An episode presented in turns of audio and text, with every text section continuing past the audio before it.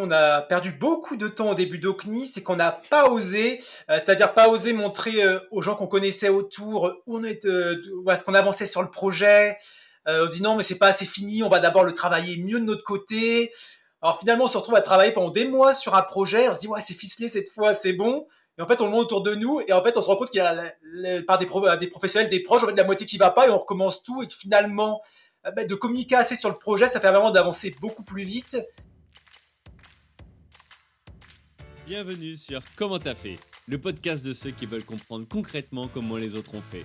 Je m'appelle Julien Hatton, je suis cofondateur de l'agence de communication BuzzNative et je vous propose de partir ensemble à la rencontre d'entrepreneurs et dirigeants passionnés et passionnants, pas toujours dans la lumière, mais qui font pourtant rayonner leur structure et leurs équipes.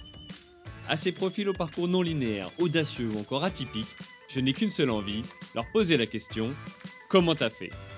Si vous aussi auditeur, vous rêvez de découvrir les coulisses et le quotidien de nos invités, que vous soyez entrepreneur averti, débutant ou en devenir, abonnez-vous et embarquez avec moi chaque semaine pour des épisodes d'une heure qui vous feront gagner des années d'expérience.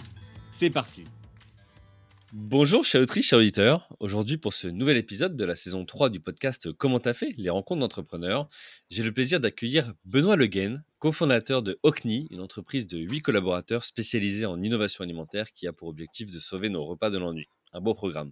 Salut Benoît Bonjour Julien, merci de me recevoir. Alors Benoît, bah, j'ai justement euh, plaisir à te recevoir sur ce podcast. On a parlé de Ocni, tu nous expliqueras ce que ça veut dire, euh, dont tu es à la tête aujourd'hui. Mais toi, ton histoire, c'est celle d'un adolescent de 15 ans qui a découvert et commencé euh, la cuisine à cet âge-là. Tu as ensuite suivi des études littéraires et d'art pour finalement revenir à la cuisine et notamment fonder à Alès en 2015 avec Tristan, ton partenaire, la société Ocni. Tu deviens alors entrepreneur tu te rends compte au fur et à mesure des mois et des années que ton expertise et ton talent sont à la fois une force et une faiblesse pour ton entreprise, parce que tu es partout dans cette entreprise, tu te rends compte que tu es aussi limitant, et c'est ainsi que tu vas devoir réfléchir à une organisation différente pour développer ta société et la rendre moins dépendante. Ce que je propose, c'est que ce soit toi qui nous explique en détail ton parcours. Pour cela, on va revenir sur ton expérience autour de trois grands chapitres. Le premier, c'est comment tu as fait pour passer d'étudiant en art et littérature à entrepreneur dans l'innovation alimentaire. Ensuite, dans une seconde partie, on évoquera comment tu as fait pour rendre ta société moins dépendante de toi. Et enfin, troisième partie, comment tu as fait pour adapter ton activité au Covid-19, quels impacts business et organisationnels. OK pour toi, Benoît? Ok, super. Super, bah écoute, on part pour euh, bah, une heure d'épisode ensemble. Euh, déjà, avant de rentrer dans la première partie, le premier chapitre, est-ce que toi, tu peux te présenter avec tes mots, Benoît? Oui, bien sûr. Eh ben, je m'appelle Benoît Leguen, j'ai 34 ans. Euh, je dirais que je suis artiste et designer, mais vraiment avec une spécialisation forte dans les questions d'innovation alimentaire et de design culinaire. Et dans mon entreprise, on m'appelle le savant food. Le savant food, pas mal. Vous l'avez déposé ça ou pas? Non, Oui. si. Je, ah ouais. Je, ne me justice pas encore trop, mais je l'ai déposé au cas où, parce que j'aime, ça sonne bien et c'est beaucoup plus simple de dire que je suis artiste ou designer en travaillant sur la nourriture. C'est toujours un peu plus, un peu plus fun comme nom, on va dire. Ok, bah écoute, moi j'adore. Euh, du coup, alors je te propose qu'on passe dans la première partie. Arriver à comprendre, toi, quel est ton parcours, qu'est-ce qui t'a mené à devenir entrepreneur? Tu nous parles de côté artistique, d'alimentaire. Voilà, j'aimerais découvrir tout ça plus en détail. Euh, donc, toi, comment t'as fait pour passer d'étudiant en art et littérature à entrepreneur dans l'innovation alimentaire? L'idée, c'est de revenir sur ton parcours. Voilà, donc si tu mmh. peux nous expliquer euh, d'où tu viens et comment t'en es venu à monter OCNI. Eh ben super. Eh ben je, moi là-bas, je suis originaire de Picardie, d'un tout petit village perdu entre Beauvais et Amiens, un peu au fin fond du monde, on va dire. Euh, quand j'étais petit, j'avais deux passions, l'art et la cuisine. Euh, après au, le collège, à 15 ans, ben, je me dis, ben, ok pour la cuisine. Je pars dans une école hôtelière dans le nord de la France, au Touquet, faire un BEP. Ça se passe plutôt bien, plutôt des bons résultats. Après vient les premiers stages où finalement je me rends compte euh, ben, de la réalité aussi de l'activité, euh, c'est un peu une époque où à 15 ans tu un peu plus fragile, plus à sorte d'idéal et je me suis dit, ben, est-ce que c'est vraiment pour moi? Est-ce que vraiment je, je, veux faire ça? Et Finalement, donc je, je, me dis, bon, je repars faire un bac littéraire avec une dominante art plastique, vraiment un peu ma deuxième passion. Ensuite, réhésitation, est-ce que je repars en cuisine? Est-ce que je vais aux Beaux-Arts? Finalement, je choisis les Beaux-Arts, j'entre euh, aux Beaux-Arts de Quimper. Euh, mais là-bas, je commence à travailler un travail finalement où j'ai mêlé la gastronomie, la cuisine avec l'art. Euh, c'est une époque où je commence à travailler sur des sculptures en eau gélifiée dans lesquelles je vais faire pousser des plantes. Euh, où je fais pas mal d'expérimentations entre la nourriture, des choses qu'on va manger avec des sons, de la vidéo, des odeurs, tout ça dans des installations à vivre. Et je, fais quelques stages, dont un dans un restaurant associatif à Beauvais qui m'a beaucoup intéressé, où j'essaie de rythmer un peu le quotidien de l'association avec des choses qui avaient mangé de l'art et de la cuisine, c'est-à-dire euh, il y avait une thématique, une exposition d'organiser, me dire tiens, ben, je vais créer ça euh, sur place avec des bénévoles. Voilà ça va faire écho à cette exposition, de manger ça dans telle ambiance particulière. Pas mal de choses comme ça qui m'ont intéressé. Ensuite, petit détour, je repasse euh, après mon diplôme euh, de beaux-arts, je passe par un CAP en pâtisserie. Parce qu'entre-temps, j'ai eu la chance de faire quelques stages sur Paris. J'ai beaucoup aimé Paris. Suis, j'ai envie de m'arrêter un an, améliorer mes connaissances en pâtisserie et profiter de Paris. Euh, pour ensuite repartir à Reims, qui est une école de design, qui est la première école en France euh, à avoir créé une section design et alimentation au début des années 2000. Et c'est là-bas que j'ai vraiment pu euh, commencer en fait à savoir moi qu'est-ce que je voulais faire de tout ce bagage entre design, art, cuisine, graphisme, un peu voilà un peu me structurer un petit peu là-bas pendant un an de post-diplôme en design culinaire. Donc j'ai un petit peu bâti les, les prémices de mon travail d'aujourd'hui. Ok, alors euh, c'est super impressionnant. On, sent cette côté euh, euh, créativité que tu as appliqué à pas mal de domaines finalement. Mmh. Ça, selon toi, ça vient d'où ça, ce, ce côté créatif? Bah, en fait, j'ai des parents de. Bah, bon, ils travaillent dans le milieu plutôt social, mais mon père était à, à côté sculpteur sur bois quand j'étais petit. Ma mère faisait de l'artisanat d'art. Euh, aussi pour le côté cuisine, on recevait énormément. Euh, je suis ma mère qui cuisinait vraiment beaucoup tout le temps, donc je passais aussi mon temps en cuisine. Donc c'est ouais non, il n'y a pas de hasard là-dessus. Euh, D'où ça vient pour l'art et la cuisine, c'est je pense quelque part de famille. D'accord, ok. Donc, tu as, réussi finalement de tout ce, ce bagage à se dire qu'est-ce que euh, j'en fais? Alors, au point après, euh, même de, de, devenir entrepreneur en montant euh, Ocni Factory. Mmh. Euh, alors, déjà, une question que je ne t'ai pas posée, que je pose à tout le monde, c'est pourquoi OCNI Factory Ça veut dire quoi? Alors, OCNI, c'est l'acronyme de Objet comestible non identifié. En fait, avant que ça devienne le nom de la société, c'est le nom que j'avais donné mon, à mon travail quand j'étais encore aux Beaux-Arts. Alors, je, me suis retrouvé avec un, travail un peu hybride entre de l'art contemporain, du design, de la gastronomie. Donc des fois, je me retrouve avec des projets qui étaient plus proches de la gastronomie, qui touchaient au design, d'autres beaucoup plus côté art conceptuel, avec de, de, la cuisine. Euh, voilà, mais c'est voilà, une époque où je ne sais pas forcément l'unanimité aux Beaux-Arts, des profs que, qui, voilà, qui suivaient mon travail, qui trouvaient ça très intéressant. D'autres euh, aux Beaux-Arts, je me souviens, euh, professeurs qui m'ont dit, mais vous êtes devenu traiteur, en fait, vous n'êtes plus artiste. Il y a vraiment, je dit, sur un travail assez particulier, vraiment, qui laissait pas du tout indifférent de, de que ce soit en cuisine, on me trouvait très artiste, j'étais en design, enfin, j'étais toujours dans une sorte de mix un petit peu. Et donc, à un moment où j'ai essayé de situer un peu mon, euh, mon travail, dire qu'est-ce que je faisais, ben je, voilà, mon travail, c'est des OCNI. C'est des objets comestibles non identifiés, un petit peu entre la gastronomie, l'art, le design, euh, plein de choses comme ça. C'est une sorte de bazar un peu, et c'est, voilà, et c'est comme ça donc jusque dans le savant food et Ocni, quoi, on sent la, mmh. créativité euh, qui est là. Alors, euh, être créatif et en même temps entrepreneur, parfois, euh, ça, ça fait pas, enfin toi, ça va pas bien ensemble. Mmh. Comment, qu'est-ce qui t'a mené toi après à, vouloir, voilà, prendre en main finalement ce, talent, ce bagage et le, finalement le mettre dans une entreprise et créer ta propre société? Qu'est-ce qui t'a mené à ça? Euh, bah, base, moi, quand je suis sorti d'études, en fait, j'avais absolument pas pensé à faire de l'entrepreneuriat. Ça n'est pas forcément venu à l'idée.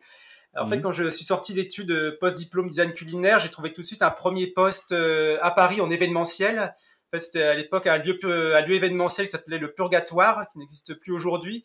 C'est un lieu en fait qui est à la fois qui faisait une galerie d'art sur 150 mètres carrés et au sous-sol 150 mètres carrés d'événementiel culinaire et de cours de cuisine.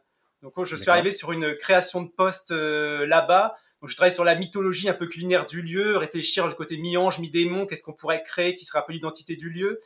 également, pour les expositions, ben, créer des animations culinaires, des choses en lien avec les artistes, en lien avec ce qui va se passer, également pour les événements d'entreprise, euh, à proposer des choses. Et sauf que très vite, pendant ben, cette période qui était très intéressante, mais, ben, en fait, j'ai plein d'idées. En fait, c'est ça c'est intéressant, mais c'est pas ce que je voudrais faire. En fait, je me suis dit, ok, mais je suis capable de lancer des choses moi-même, euh, défendre des, vraiment des, idées que j'avais.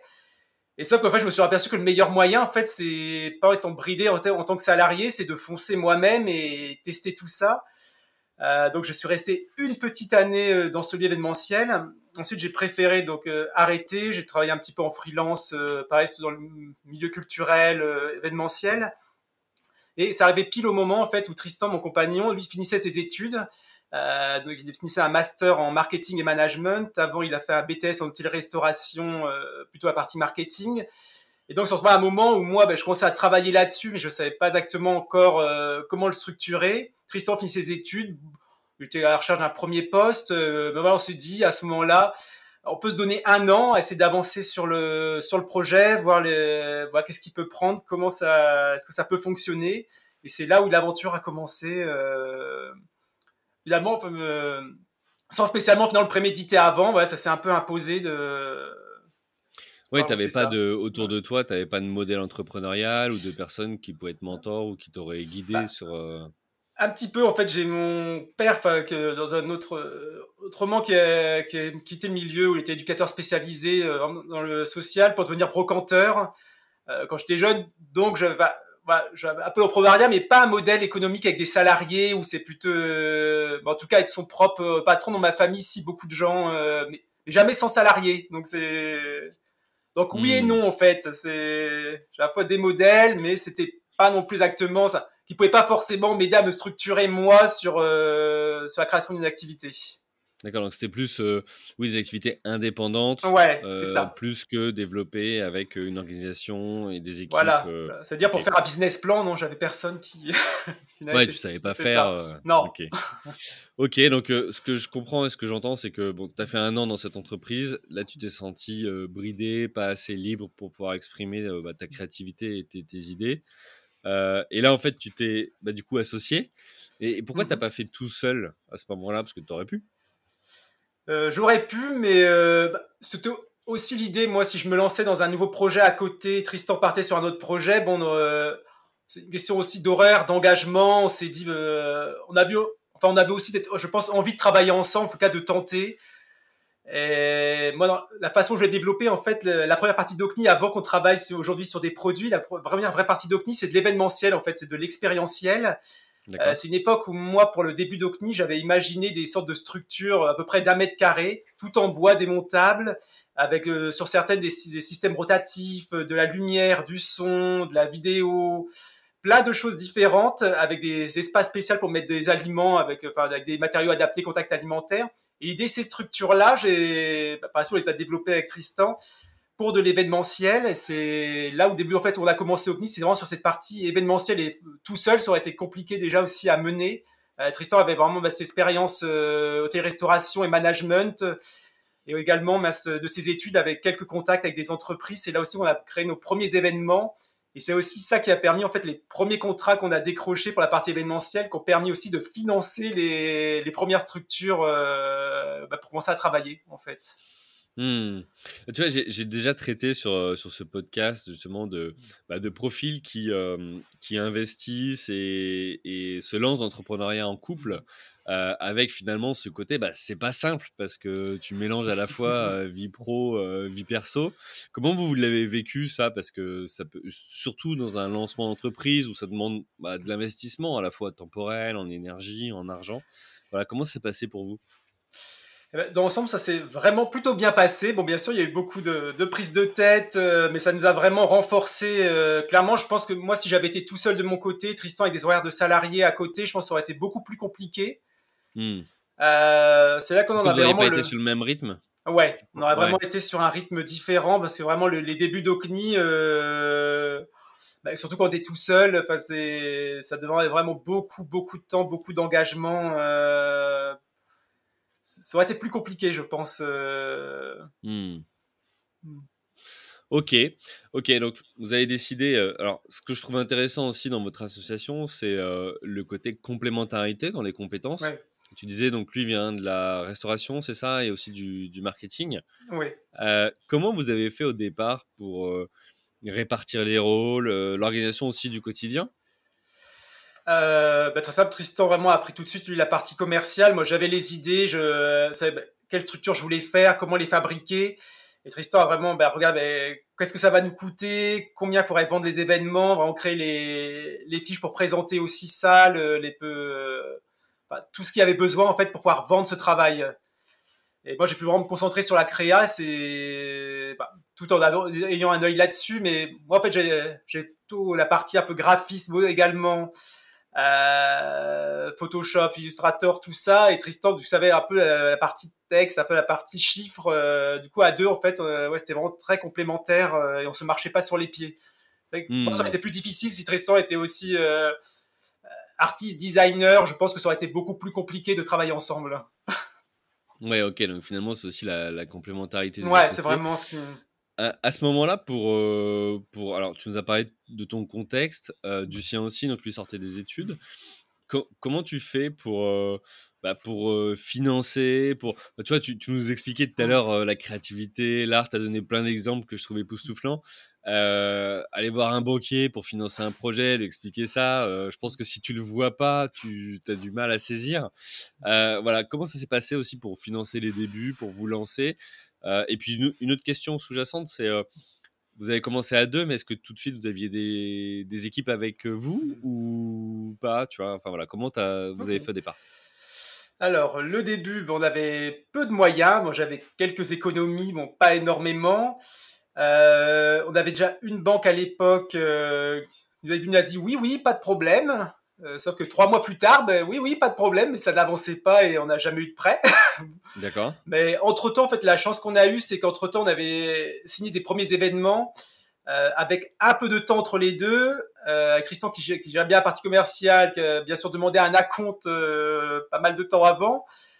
Euh, donc le, fait, le fait qu'on se payait pas à la base et qu'on a pu ramener l'argent de ses acomptes, finalement, on, a pu vraiment déjà acheter euh, ce qu'il fallait en matériel. Moi, j'ai pu aller en Fab Lab, découper tous mes, toutes les parties de matériel, de, de, métal, de bois, de coriandre, de tout ce qu'il fallait, acheter un peu le matériel vidéo.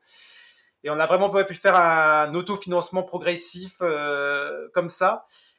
Euh, en fait, cette partie événementielle a duré un an et demi environ. En fait, on a eu assez vite la problématique que les budgets en événementiel avaient plus tendance à baisser qu'à augmenter.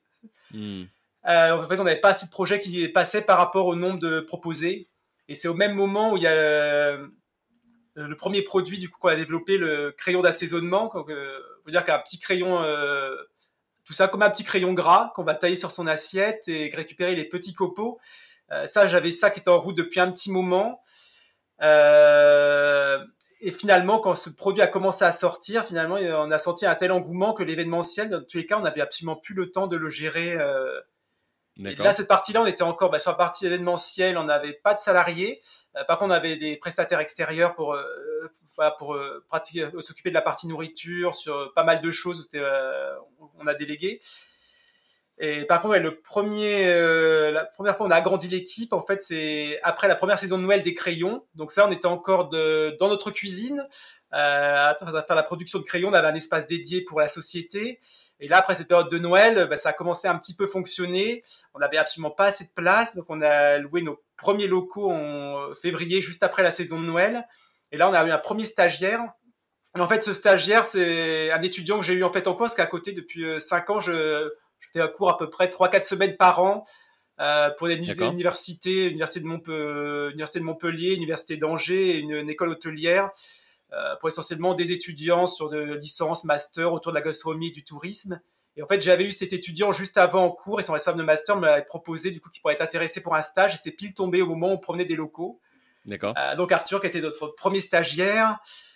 Euh, c'est là où j'ai dû euh, aussi bah, la, fabrication des crayons, revoir un petit peu ma façon de travailler pour. Euh, parce que Arthur, va, sinon, Arthur après a commencé forcément à m'aider sur la production. Mhm. Et, et, Tristan, t'aidais pas du tout sur la partie prod? Non, ça c'est on a vraiment aussi volontairement aussi séparé ça. Hmm. Donc chacun finalement son, ouais. son domaine de compétences dans la, la, gestion et la représentation de l'entreprise. Ouais, exactement. C'est pour ça aussi que ça a simplifié, je pense, et que même encore après par la suite chez Ocni, c'est qu'en fait on travaille ensemble dans la même société, mais en fait on se voit absolument pas toute la journée. D'accord. On n'est pas, euh, pas aux mêmes endroits. ok, d'accord. Euh, ça marche. Donc, donc tu disais, donc vous avez commencé par l'événementiel, et mhm. là euh, vous avez créé quelque chose de nouveau. Donc c'est là où on a l'innovation alimentaire. ce fameux crayon. comment t'es venu l'idée et, surtout derrière, tu vois, il y, a, vraiment cette dimension entrepreneuriale. C'est il y a il y a souvent plein d'idées qui sont super bonnes, mais derrière, mmh. c'est aussi l'exécution qui va faire que on va réussir à la commercialiser, etc. Comment t'es passé quelque part d'une idée dans ta tête à un proto et à ben, on va le vendre? Alors ça, ouais, l'histoire du crayon, elle a commencé il y a un moment. En fait, j'étais encore au Beaux-Arts. Euh, au Beaux-Arts, j'utilisais beaucoup l'agar-agar, qui est un extrait d'algue qui est le lion à l'intérieur du crayon. À cette époque, j'avais travaillé sur des sortes de pain de vinaigre, en fait, du vinaigre gélifié à différentes densités. J'avais beaucoup expérimenté dessus. J'ai remarqué, en fait, le vinaigre gélifié coupé très finement avec un couteau, avec ce qu'on veut, euh, si on le mâche en bouche, en fait, ça va apporter une sorte de mâche. On va, on va garder ça en bouche beaucoup plus longtemps qu'un liquide. C'est-à-dire, euh, un liquide, on va, le, on va le boire, ça va être très fort d'un seul coup et ça va disparaître tout de suite. Le fait de la texture particulière qui sera bah, la même, même, texture que le crayon, finalement, c'est de pouvoir mâcher en fait cette texture. Et finalement, ça va durer beaucoup plus longtemps qu'un liquide avec euh, beaucoup moins de matière. C'était un peu la jeunesse du crayon, c'était vraiment ces recherches-là. ensuite, pour le lieu événementiel avec qui pour qui j'ai travaillé, euh, ben, j'ai utilisé un mes tailles crayons de beaux-arts, tout simplement, et fait un cylindre de, cette gélification de vinaigre, euh, je l'ai aromatisé, et je l'ai taillé pour un événement. Donc ça, ça, avait bien plu, ça a fonctionné, mais après c'est vite un projet qui est retombé dans l'oubli. Euh, donc c'était pas du tout abouti, ça se conservait absolument pas, les saveurs étaient pas très bien travaillées. Donc j'ai gardé ça dans un coin de la tête. Ensuite arrivé la partie événementielle. Entre temps, je continue à travailler sur le crayon, je mets en place un premier process très artisanal. Ça, c'est le début de la commercialisation. Et très vite, en fait, on a eu l'accompagnement de la région Occitanie euh, qui a mis en place, en fait, pour les entreprises, une aide euh, avec une école d'ingénieurs agroalimentaires. En fait, ça permet de bénéficier d'un professeur un peu attitré pour venir faire ses thèses, pour améliorer ses process euh, en agroalimentaire. Donc, moi, j'ai pu venir avec mon petit process un petit peu artisanal de fabrication. Mmh avec toutes mes questions, euh, mes problèmes, euh, parce que la gargare est quelque chose de très fragile avec l'acidité. Euh, il y a des questions sur ça, sur la conservation, sur revoir mon process, bien le caler. là, ça nous a permis d'améliorer le, process et de et d'augmenter nos capacités de production. Il y a vraiment eu le avant-après, c'était de la région. donc il y a vraiment eu cette idée, tu en as produit d'abord toi de manière artisanale et après comment tu passes en mode un peu plus industriel même si ça reste de, l'innovation alimentaire et donc euh, toute la personnalisation, en tout cas d'arômes, de textures et autres que tu peux faire. Euh, ok, super. J'entends aussi derrière, euh, tu disais, j'ai pas eu de modèle entrepreneurial ou autre, mais entre le fait d'être professeur en, parallèle, le fait d'être allé chercher des aides, d'avoir aussi réussi à autofinancer, toi, je trouve ça hyper intéressant dans, dans, ton parcours entrepreneurial parce que tu es allé chercher les choses tu vois, quand, quand, quand, tu dis la banque, elle a peut-être fermé la porte devant toi au bout de trois mois, euh, bah, en fait, vous avez réussi quand même à montrer qu'il y avait de l'attraction, en tout cas pour, bah, pour la partie événementielle au départ. Et donc, c'est ce qui vous a permis de financer la suite. Quoi. Donc, Également, exactement. Hmm. Ok, super. Alors écoute, ce que je propose, c'est qu'on passe à la, deuxième partie. Mmh là, l'idée, c'est qu'on focus bah, sur Ocni, mais, mais plus euh, voilà, dans, dans, sa taille actuelle, à, à 7-8 personnes dans l'équipe. Euh, je comprends euh, que voilà, tu as du talent, vous avez réussi à le commercialiser avec Tristan. Il y a Arthur et d'autres personnes qui vous ont rejoint dans l'équipe la complexité, elle est que bon, bah, quand tu es deux ou trois, ça va, tu peux être entre guillemets en, mode artisanal. Mmh. Quand tu commences à être 5, 6, 7, 8, 10, 15, 20, peu importe, bah, il faut des process, il faut s'organiser. comment toi, tu as fait pour bah, finalement, toi qui avais les idées au départ, qui mmh. avais peut-être le talent pour leur donner vie, pour va faire en sorte de, que, que, que, ta boîte soit moins dépendante de mmh. toi? Alors, bah, ça a mis beaucoup de temps. En fait, ma boîte n'est plus dépendante de moi depuis le début de l'année seulement. Euh, ça a été donc après, tu as créé en 2015, donc ça veut dire ça fait 6 ans. Tu as mis 6-7 ans D'accord. Exactement, parce qu'à euh, chaque fois, j'avais toujours un petit cran de retard entre euh, OK, on a un nouveau salarié qui arrive, c'est bon, je vais pouvoir prendre un peu plus de recul et finalement, hop, ben, on vend un petit peu plus. Du coup, il y avait toujours une sorte de petit décalage un petit peu et finalement, je. D'accord. Et ouais, pour venir dessus, oui, euh, euh, maintenant, on est 8, euh, en tout. On est 3 personnes en production, euh, 2 personnes en commercial, dont Tristan, qui dirige la, la partie commerciale, une personne en logistique et une personne en communication, plus moi finalement qui bah, qui était un petit peu partout à la fois, c'est-à-dire que mes journées, encore les dernières, c'est que souvent bah, j'étais en production le matin pour aider à la production, je passais après au bureau commercial à voir un petit peu où on en était, qu'est-ce qui a été vendu, parce qu'on a aussi la particularité de travailler à flux tendu, c'est-à-dire on a très peu de provisions de crayons pour en garder une maximum de de date de consommation. Hmm. Euh, donc on est parce que tu es sur, des produits finalement périssables. Donc, euh, ouais, exactement. Euh, tu peux pas te permettre d'avoir des stocks. ouais, on peut pas faire des mois de stock. Ouais, c'est ça. On a, non, un crayon reste pas plus de 2-3 semaines ici avant de, de partir au maximum. C'est parce que c'est un produit qui va se conserver en 9 à 10 mois, enfin qui est une DDM, c'est-à-dire qu'on peut continuer à le consommer derrière, mais va perdre un petit peu en saveur, il va être un petit peu moins bien. Donc on a, voilà, on a, préféré voilà, rester à flux tendu évidemment un, petit, peu plus compliqué que pouvoir produire en quantité, mais vraiment maintenir euh, la qualité du produit. Euh, ça, voilà, moi, je me retrouvais à la fois en production, après, je passais au bureau commercial, qu'est-ce qu'on a vendu, je passais en logistique juste après, euh, voir un peu où on en était aussi. Et vraiment, je, me suis bah, aperçu quand j'ai commencé à essayer de moins venir chez Ocni, j'ai vu un petit peu tous les dysfonctionnements qui se passaient quand j'étais pas là. Et en fait, à force d'être un petit peu partout, en fait, je ne t'ai pas rendu compte, je transmettais un peu les messages de je savais en ça ce qu'on avait vendu, ce qui risquait de tomber. Je, ok, je voyais ça en logistique, je remontais. En fait, sans m'en rendre compte, je m'occupais de plein de choses. Je m'occupais de l'organigramme de production. Euh, même en termes de logistique, je pas encore euh, pas si longtemps, je passais encore les commandes de cartons, de choses que j'ai. Même en, ayant délégué pas mal de choses, il y a plein de petites choses comme ça. Je me suis dit, oh, bah, j'ai le temps, je vais le faire. pas la peine, on va passer à l'essentiel. Et ouais, c'est vraiment en commençant à moins venir où j'ai fait le test et je me suis dit, oulala, c'est il y a mon téléphone qui sonnait tous les deux heures euh, parce qu'en fait ben, j'avais donné à personne, ben, personne savait comment il fallait que quel carton on commandait, où on les commandait. Euh, donc il a fallu déjà revoir euh, tout un, calendrier pour revoir le calendrier de production. donc ça s'est fait au fur et à mesure. Déjà j'ai beaucoup informatisé la partie production. Ça veut dire quoi concrètement, tu vois, dans, une boîte de bah, personnes pour qui, en, plus fait de la production alimentaire? Ben, c'est en fait finalement avoir un système automatique en fonction des productions qu'on fait dans la semaine, que ça décompte automatiquement qu'est-ce qu'on a produit, qu'est-ce qui doit rester en stock. Et finalement, avant ça, en fait, euh, ben, vu qu'on était, moi je prenais le temps, enfin du coup on regardait les stocks, on faisait ça un par un, et finalement avec une personne en moins, moi je, sans que je sois là, en fait je me suis dit, en fait on perd du temps, en fait pourquoi on fait ça à la main alors que même en tableur Excel, en fait c'est simple à mettre en place, enfin c'est du coup, j'ai mis ça en place. Après, pareil pour des fournisseurs. Euh, au début, forcément, au CNI, on n'avait pas beaucoup de fournisseurs de matières premières, euh, d'artisans avec qui on travaille. Sauf que maintenant, c'est, ben, on a 30 saveurs de crayon, enfin seulement 18 euh, en permanence et ça roule en fonction des saisons. mais on se retrouve avec à peu près une 80, 90 matières premières différentes, de 40, 50 ah fournisseurs différents. C'est-à-dire, moi, je savais très bien, mais je connaissais très bien ces fournisseurs, donc je savais ben, combien de temps ils mettent à envoyer, euh, leurs contraintes, leurs conditionnements, enfin plein de petits détails comme ça. C'est là où je me suis retrouvé, mais en fait, oui, en fait, on avait plus ou moins, euh, tout le monde avait accès plus ou moins au numéro de téléphone, adresse mail, en fait, mais j'avais jamais, je m'étais jamais organisé assez pour vraiment, ben, ok, savoir comment ça fonctionne avec chaque fournisseur, comment, euh, j'avais jamais mis ça par écrit. Donc là, ce que tu es en train de dire, c'est que finalement, au fur et à mesure, tu as documenté pour faire en sorte que euh, d'autres personnes puissent prendre le relais?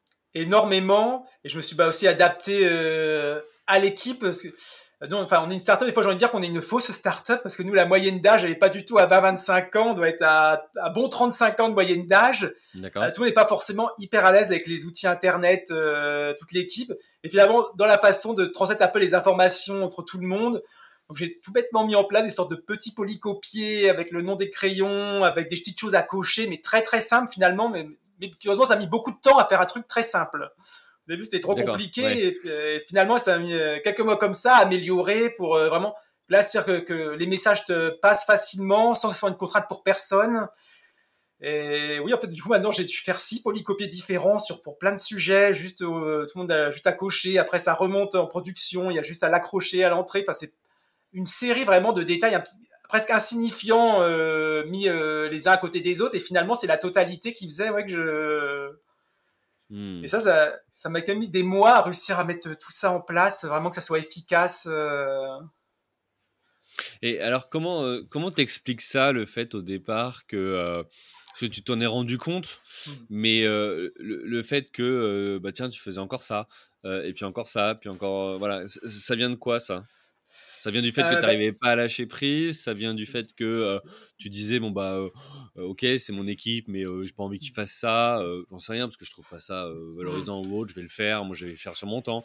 tu vois, qu'est-ce que ça vient d'où? Bah, il y a pas mal de raisons. En fait, déjà, on est sur un process de fabrication qui s'est vraiment amélioré au fil du temps. C'est-à-dire mm. au début, le process, euh, même quand ça a recommencé à se mettre en place de façon professionnelle, il pouvait y encore y avoir des petits dérapages, des petits problèmes de température, des problèmes. Euh, enfin, c'est assez dans des ventes, c'est on est vraiment sur de l'artisanat, mais très très précis en termes de température, de texture, de pour produire. Parce que c'est euh, les crayons, en fait, bah, je pourrais expliquer rapidement. Euh, par exemple, c'est vraiment essentiellement du produit brut, comme euh, du piment d'Espelette broyé, du citron, du basique, enfin ce qu'on veut. C'est broyé avec du vinaigre de cidre bio, du sel de Guérande, euh, l'agar-agar qui permet la gélification. tout ça est broyé, filtré, monté en température, coulé dans des moules en forme de crayon. Et, sauf que si la, la, température n'est pas exactement la bonne, s'il y, a moindre problème, ben, finalement on n'a pas la bonne texture, on ne peut pas couler dans les moules. Il peut des fois y avoir des, des petits problèmes et des fois c'est de la matière vivante finalement de hmm. c'est-à-dire sur l'agar-agar en fait sur un lot d'agar-agar qui est censé être le même et d'un lot à l'autre il peut y avoir des petites différences ça peut jouer à quelques degrés près. Et finalement j'étais pas encore assez confiance dans le process pour vraiment ne pas être là du tout pour euh, lors des productions. Et ce que je dis c'est pas euh, il y a aussi à beaucoup de temps je pense pour vraiment être autonome en production. Euh, ce que toujours c'est pas comme si on, si on, on avait fait de la confiture on serait dit bon ben c'est simple, tout le monde fait de la confiture, il y a déjà un process, ok, mais c'est juste la taille du chaudron qui va changer, c'est l'automatisation, mais tout existe. Là, la complexité de base, c'est que rien n'existait. Hmm. Et du coup, quand rien n'existe de base, on fait un premier process, ok, ça fonctionne. Après, on se rend compte, euh, tout ça, euh, les moules étaient assez gros, ben, ça mettait du temps à refroidir. Du coup, on va faire les moules en plus petits. Après, on va faire un système automatique autour des moules pour pas avoir tout à dévisser à la main. C'est plein de choses. En fait, j'ai fait évoluer le process et à force de faire évoluer le process, finalement, j'ai remarqué que j'ai eu de plus en plus de mal à lâcher parce que j'étais toujours en train de dire, peut-être que je, vais rester, je vais peut-être améliorer encore le système. Ça... Je suis bah, oui, j'ai dû aussi moi-même du, même si toute l'équipe vraiment plus me m'incitait vraiment aussi à lâcher. Clairement, tout, le monde s'est remarqué, ben, forcément, moi, si je suis occupé en production, enfin, sur plein de jeux différents, ben, j'avance pas les nouveaux produits, j'avance pas les nouveaux projets. Et finalement, bon, ben, on gagne du temps, mais en fait, on en perd quelque part. Et c'est, et non, l'équipe a dit aussi bien insister pour euh, que je leur délègue un maximum de choses. Ah, donc ils te l'ont dit aussi? Ah clairement oui, toute l'équipe a vraiment dit, a vraiment insisté quand j'ai commencé à déléguer, vraiment alors ça on peut le faire, ça on s'en occupe, ça c'est ouais tout le monde a vraiment. Euh, après il a fallu vraiment trouver les outils aussi, mais on a c'est aussi euh, ouais, on a vraiment une équipe vraiment assez soudée, enfin c'est et pareil même dans le recrutement les ressources quand on a recruté personne par un, ça c'est quelque part, ça faisait plus au feeling que, diplôme, parce que clairement, bah, on partait sur, surtout sur les postes en production, on partait quelque chose dans tous les cas qui n'existait pas. Donc moi, bah, c'est des mois de formation pour avoir quelqu'un d'autonome. Donc j'ai plus sur l'idée de euh, juste quelqu'un qui avait un peu la réalité de savoir qu'est-ce que c'est de la production alimentaire. Ça, quelque part, ça me suffisait. J'avais quelqu'un de près de motivé, qui, croyait en tout qu'on se, faisait dans l'entreprise, que le projet intéressait. Euh, Ouais, donc c'est pour ça aussi, je pense qu'on a rencontré une équipe de, de gens en cas qui ont envie d'être là, je pense, et, que ça se passe bien, et que ça a aussi aidé à cette transition-là, où moi j'étais un peu dans une période où, oui, il faut vraiment que je délègue, parce que là, je suis vraiment en retard sur la créa, j'avance pas assez vite, j'ai sont trop de postes différents. Et ouais, non, c'est une personne que j'ai quand même été accompagné vraiment bien par l'équipe euh, pour leur déléguer tout ce que je pouvais. c'est intéressant ce que parce que je pense qu'il y, y, a aussi un, un momentum, c'est-à-dire... Euh, parfois dirigeant, t'es pas prêt, ou tu sais, tu, sais mmh. pas encore déléguer ou autre, euh, et ton équipe euh, est prête. Et parfois c'est l'inverse. Euh, tu vois, toi t'es prêt et, l'équipe est pas prête. Et je pense qu'il faut arriver à trouver le, bon moment aussi. Et quand là ils mmh. t'ont dit, bah écoute, ça on sait faire, etc., etc. Je pense que ça t'a permis aussi toi de te mettre en confiance. Ouais. même si toi tu leur faisais déjà confiance, c'était pas ça le sujet. mais ça te permettait de te dire, ok, bah c'est plus simple pour moi de lâcher prise mmh. finalement parce que j'avais besoin de me l'entendre dire ou, quoi que ce soit. Ouais, c'est ça aussi, clairement. Donc, je, trouve ça aussi intéressant parce que tu aurais commencé la boîte en faisant ça tout de suite. Peut-être que tu n'avais pas, comme tu dis, l'équipe pour parce que fallait les former.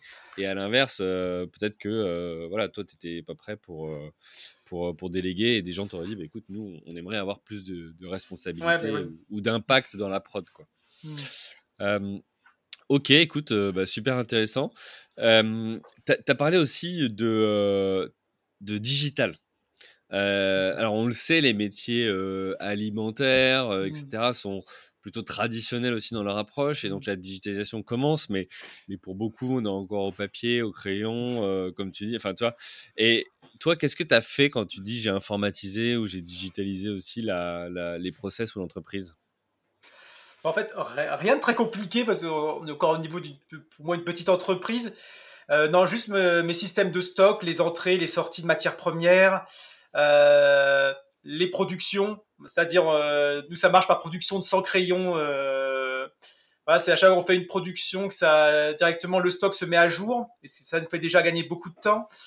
D'accord. c'est aussi ben, chaque recette aussi est informatisée. Voilà, mais en fait, ben, pour l'instant, c'est tout ce qu'on a besoin. Après, s'il y a des choses aussi mais ça c'est un peu moins ma partie en termes de commercial tout ça il y a des choses qui sont aussi bien qui ont bien évolué. Où on est plus sur les mêmes logiciels qu'au début où c'est beaucoup plus calé c'est beaucoup plus simple de, savoir où on en est. Et ça que j'avoue que je pourrais c'est un petit peu moins ma partie, je pourrais... mais en tout cas je sais que c'est quelque chose qui a aussi beaucoup euh, avancé euh, là, depuis le début. Vraiment Ok, alors euh, du coup, euh, est-ce que vous avez pris des outils qui étaient déjà existants ou vous avez créé les vôtres? Je te pose cette question parce que vu que vous êtes dans la création de nouveaux mmh. produits et des choses qui n'existent pas finalement sur le marché, mmh. euh, bah, peut-être qu'il n'y a pas un logiciel spécifique qui répond à vos, besoins. Comment vous avez fait ça? En fait, non, c'est principalement débrouillé avec l'existant, tout simplement pour une question de coût. D'accord. Encore, c'est vraiment par rapport aux besoins qu'on avait. En fait, on a trouvé des outils qui étaient disponibles sur le marché, qui pouvaient s'adapter à ce qu'on faisait. Sauf qu'en fait, on a remarqué par rapport aux besoins qu'on avait de l'outil et les possibilités de l'outil, en fait, ça nous coûtait très cher pour peu de besoins en fait par rapport au prix de l'outil. Hmm. Donc on est resté sur des choses quand même assez accessibles. Euh, vraiment, on, a, on s'est plutôt adapté à des choses existantes. Clairement, pour l'instant. D'accord, ok. Euh, alors, du coup, sur cette partie, donc, on, évoque le fait qu'à un moment donné, tu te rends compte que euh, bah, ton talent était aidant pour l'entreprise aussi limitant. tu as parlé de la, de l'informatisation d'une partie d'entreprise, tu as parlé d'une certaine processisation. qu'est-ce que qu'est-ce que tu as fait d'autre, tu pour justement faire évoluer l'organisation de, de l'entreprise? Alors, qu'est-ce que j'ai fait d'autre C'est une très bonne question. comme exemple, je réfléchis, euh, j'ai pas mal de choses en termes d'organisation. Enfin, depuis le début, notre organisation n'a plus euh, rien à voir. En fait, vu que j'ai aussi une partie bah, de formation de design, en fait, c'est aussi que j'ai pu adapter moi-même les locaux, en fait, euh, vraiment pour adapter au maximum les locaux, que ce soit en termes de mobilier, en termes de façon de circuler dedans, pour vraiment améliorer au fur et à mesure la façon de travailler. D'accord. tout bête, à des enfin, on a vraiment un espace logistique finalement qu'on a fait évoluer plusieurs fois. C'est parce qu'on a une partie vraiment B2B et B2C finalement qui euh, demande du matériel différent. Euh, non, c'est beaucoup d'adapter vraiment le, déjà la façon de circuler, la façon de, travailler. Euh, c'est ça qui a beaucoup évolué, je pense, depuis le début. Et c'est aussi parce qu'on a aussi changé de locaux entre temps, parce qu'on a, on a eu des premiers locaux qui étaient beaucoup moins adaptés. On était en plein euh, centre-ville, pas du tout adapté pour faire partir des palettes. Euh... Et oui, il faut aussi à, cette partie logistique ouais, ça et les camions. Petit détail, ouais. Ok. Euh, et, et, plus peut-être d'un point de vue équipe, parce que tu disais, euh, euh, bah, vu que vous êtes sur du spécifique et du personnalisé, vous avez il y a un temps de formation qui est, qui est assez long, etc. pour la formation, comment comment t'as fait? Alors, on, est sur une partie théorique, tu as une partie aussi de pratique, évidemment. Mmh. Est-ce que sur la partie théorique, tu vois, comme certains que j'ai pu accueillir sur ce podcast, ils se sont dit bah, je, vais, je, vais, créer des vidéos qui expliquent les process, etc. Comme ça, une fois que c'est fait, bon, bah, c'est assez simple à transmettre. Ou est-ce qu'à chaque fois, chaque nouvel arrivant, toi, tu, tu le prends en main pour le faire progresser? C'est quoi votre politique là-dessus? Qu'est-ce que tu as fait, toi? En fait, non, j'ai la chance vraiment d'avoir un responsable production qui est là depuis maintenant presque trois ans, euh, qui est là depuis le début. Et c'est vrai que maintenant, quand il y a quelqu'un de nouveau, c'est lui qui s'en occupe parce qu'en fait, on arrive à un moment où c'est bah, de plus en plus, ça a pris les rênes depuis un petit moment. Et c'est vrai que les process de. Je pense qu'il respecte même mieux maintenant les process que moi. Donc, et finalement, il, explique beaucoup mieux que ce que je peux le faire parce qu'il est plus.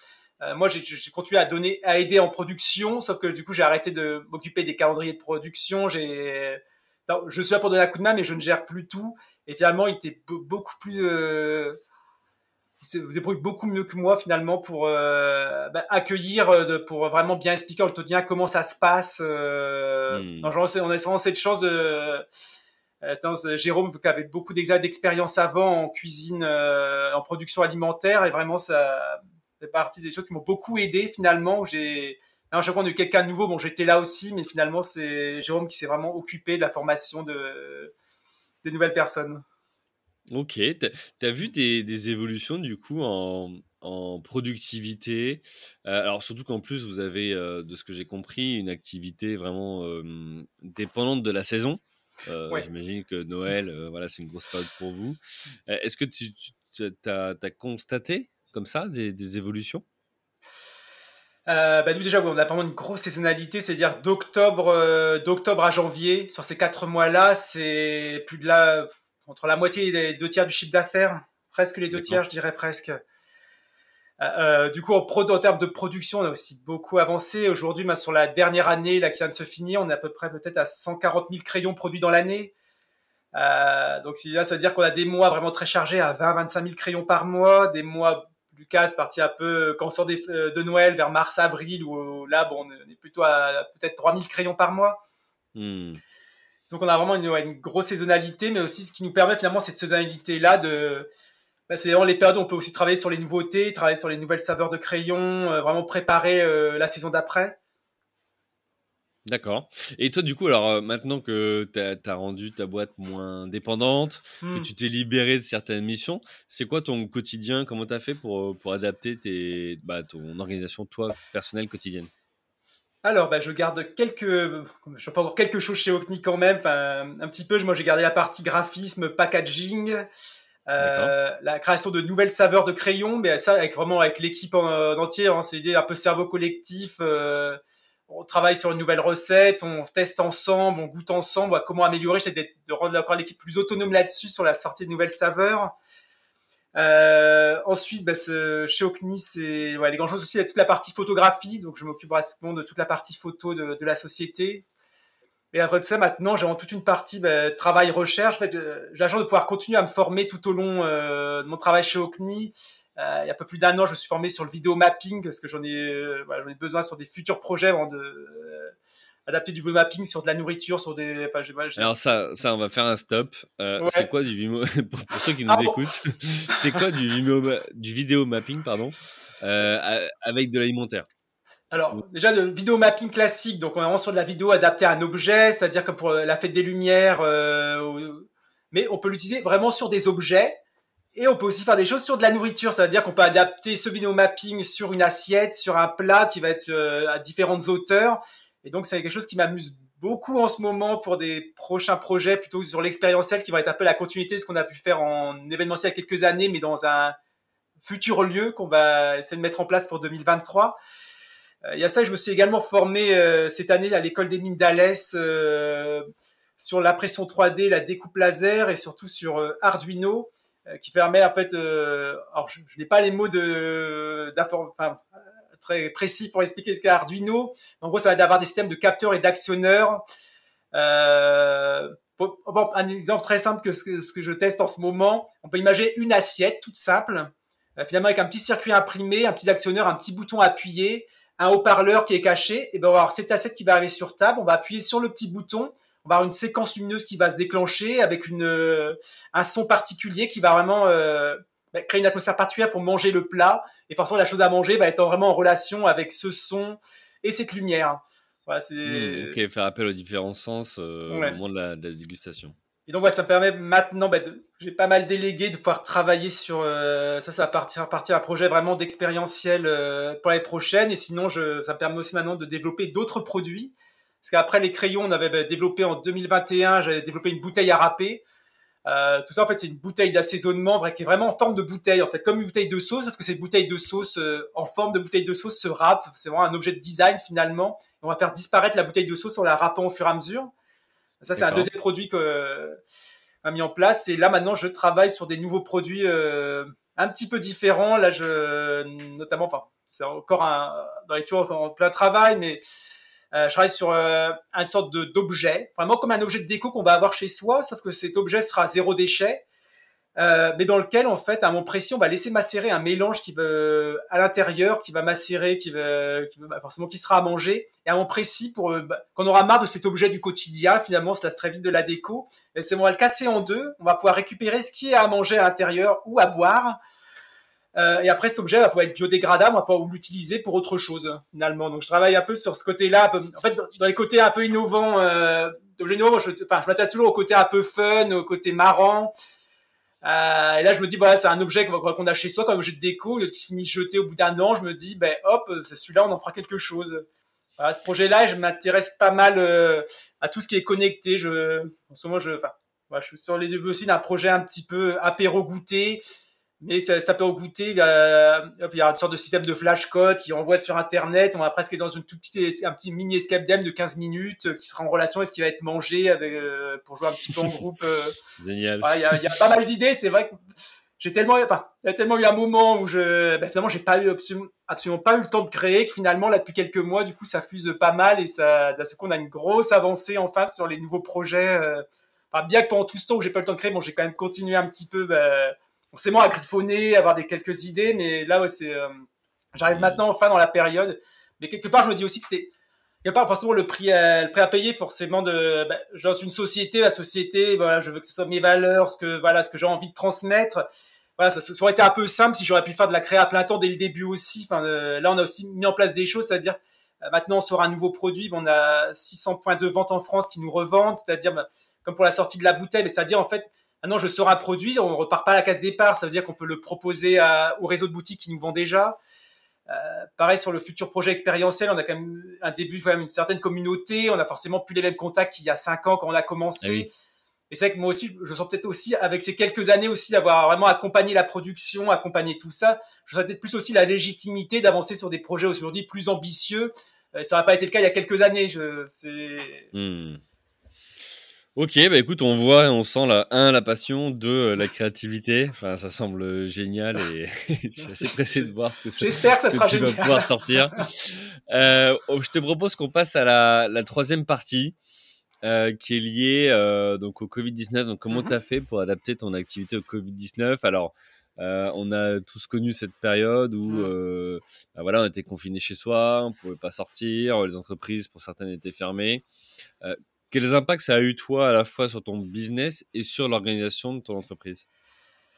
Euh, bah alors nous, le, Covid, on a vraiment été frappé c'est vraiment par la première période de Covid, de mars 2020, euh, comme tout le monde, je pense vraiment la plus euh, sévère.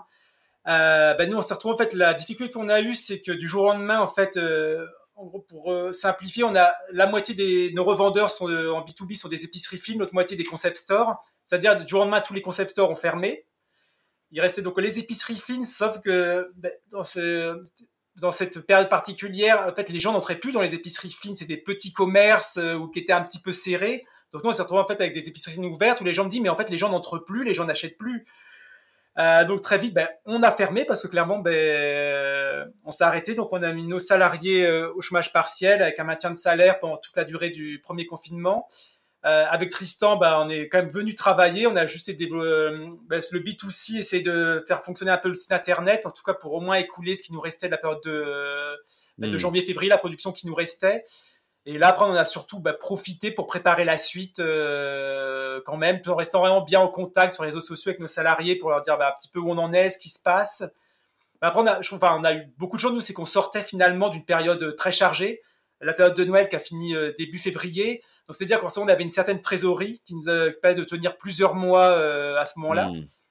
Donc, on était enfin, dans le stress, mais moins dans le stress qu'une entreprise que, euh, euh, qui fait mars aurait représenté une saison, la, grosse saison. Donc, nous, on était plus au calme là-dessus. Et après, la chose qu'on a eue, c'est après ce premier confinement, finalement, bah, on a commencé à reprendre le travail tous à temps partiel. Et dès l'été, en fait, tout le monde était revenu pour la rentrée à temps plein. Et même mmh. après les prochains confinements, bon, on a eu forcément à chaque annonce gouvernementale euh, des hauts, des bas. Donc d'un seul coup, beaucoup de ventes. D'un seul coup, ça s'écroulait, ça repartait. Voilà, on a juste dû faire attention au niveau de trésorerie. On a fait un PGE pour euh, bah, garantir vraiment une trésorerie supplémentaire. Euh, parce que forcément, nous, nos clients, la plupart du temps, payent à, à 30 jours.